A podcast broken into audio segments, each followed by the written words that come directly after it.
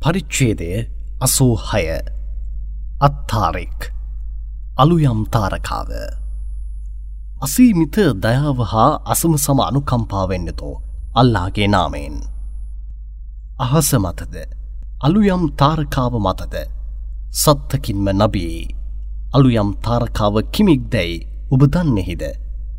එය ගිනිදැල් විහිදුවන තාරකාවකි. සෑම මිනිසෙකු වෙතම අප විසින් ඇතිකරනු ලද අවධානී කළ හැකි කෙනෙකු නැත්තේ නොවේ. එබැවින් මිනිසා තමන් කුමක් නිසා උත්පාදනය කරනු ලැබ ඇත්තේ දැයි පොඩ්ඩක් අවධානය කර බැලිය යුතුය.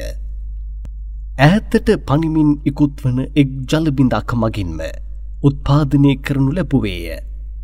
එය කොඳු ඇටවලටද ඉල ඇටවලටද මධ්‍යයෙන් ඉකුත් වන්නේය.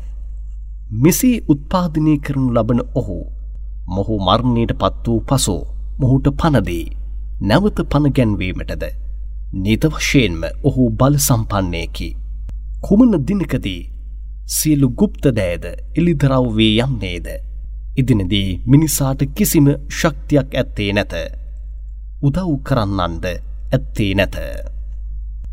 වර්ෂාව වසිනා අහස මතද පැලෑටි ගස්වැල් ආදිය වැඩෙන්න්නට පුපුරණ භූමිය මතද සත්තකින්ම ඇත්තෙන්ම මෙය පින් පව් දෙක වෙන්කර දැන්වේ හැකි පොරොන්දුවකි. මෙය පුහු සමච්චල්ල වදනක් නොව. නබී නීත වශයෙන්ම ඔවුන් ඔබට විරුද්ධව කුමන්ත්‍රණයක් කරන්නාහ. මවද ඔවුන්ට විරුද්ධව කුමන්ත්‍රණයක් කරන්නෙමි. ඉබෙවින් මෙම ප්‍රතික්ෂේප කරන්නන්ට එතෙක් ඔබ අවකාශයක් ලබා දෙනෝ. අධික වශයෙන් නොව ඉතාමත් සුළු අවකාශයක් ලබා දෙනෝ.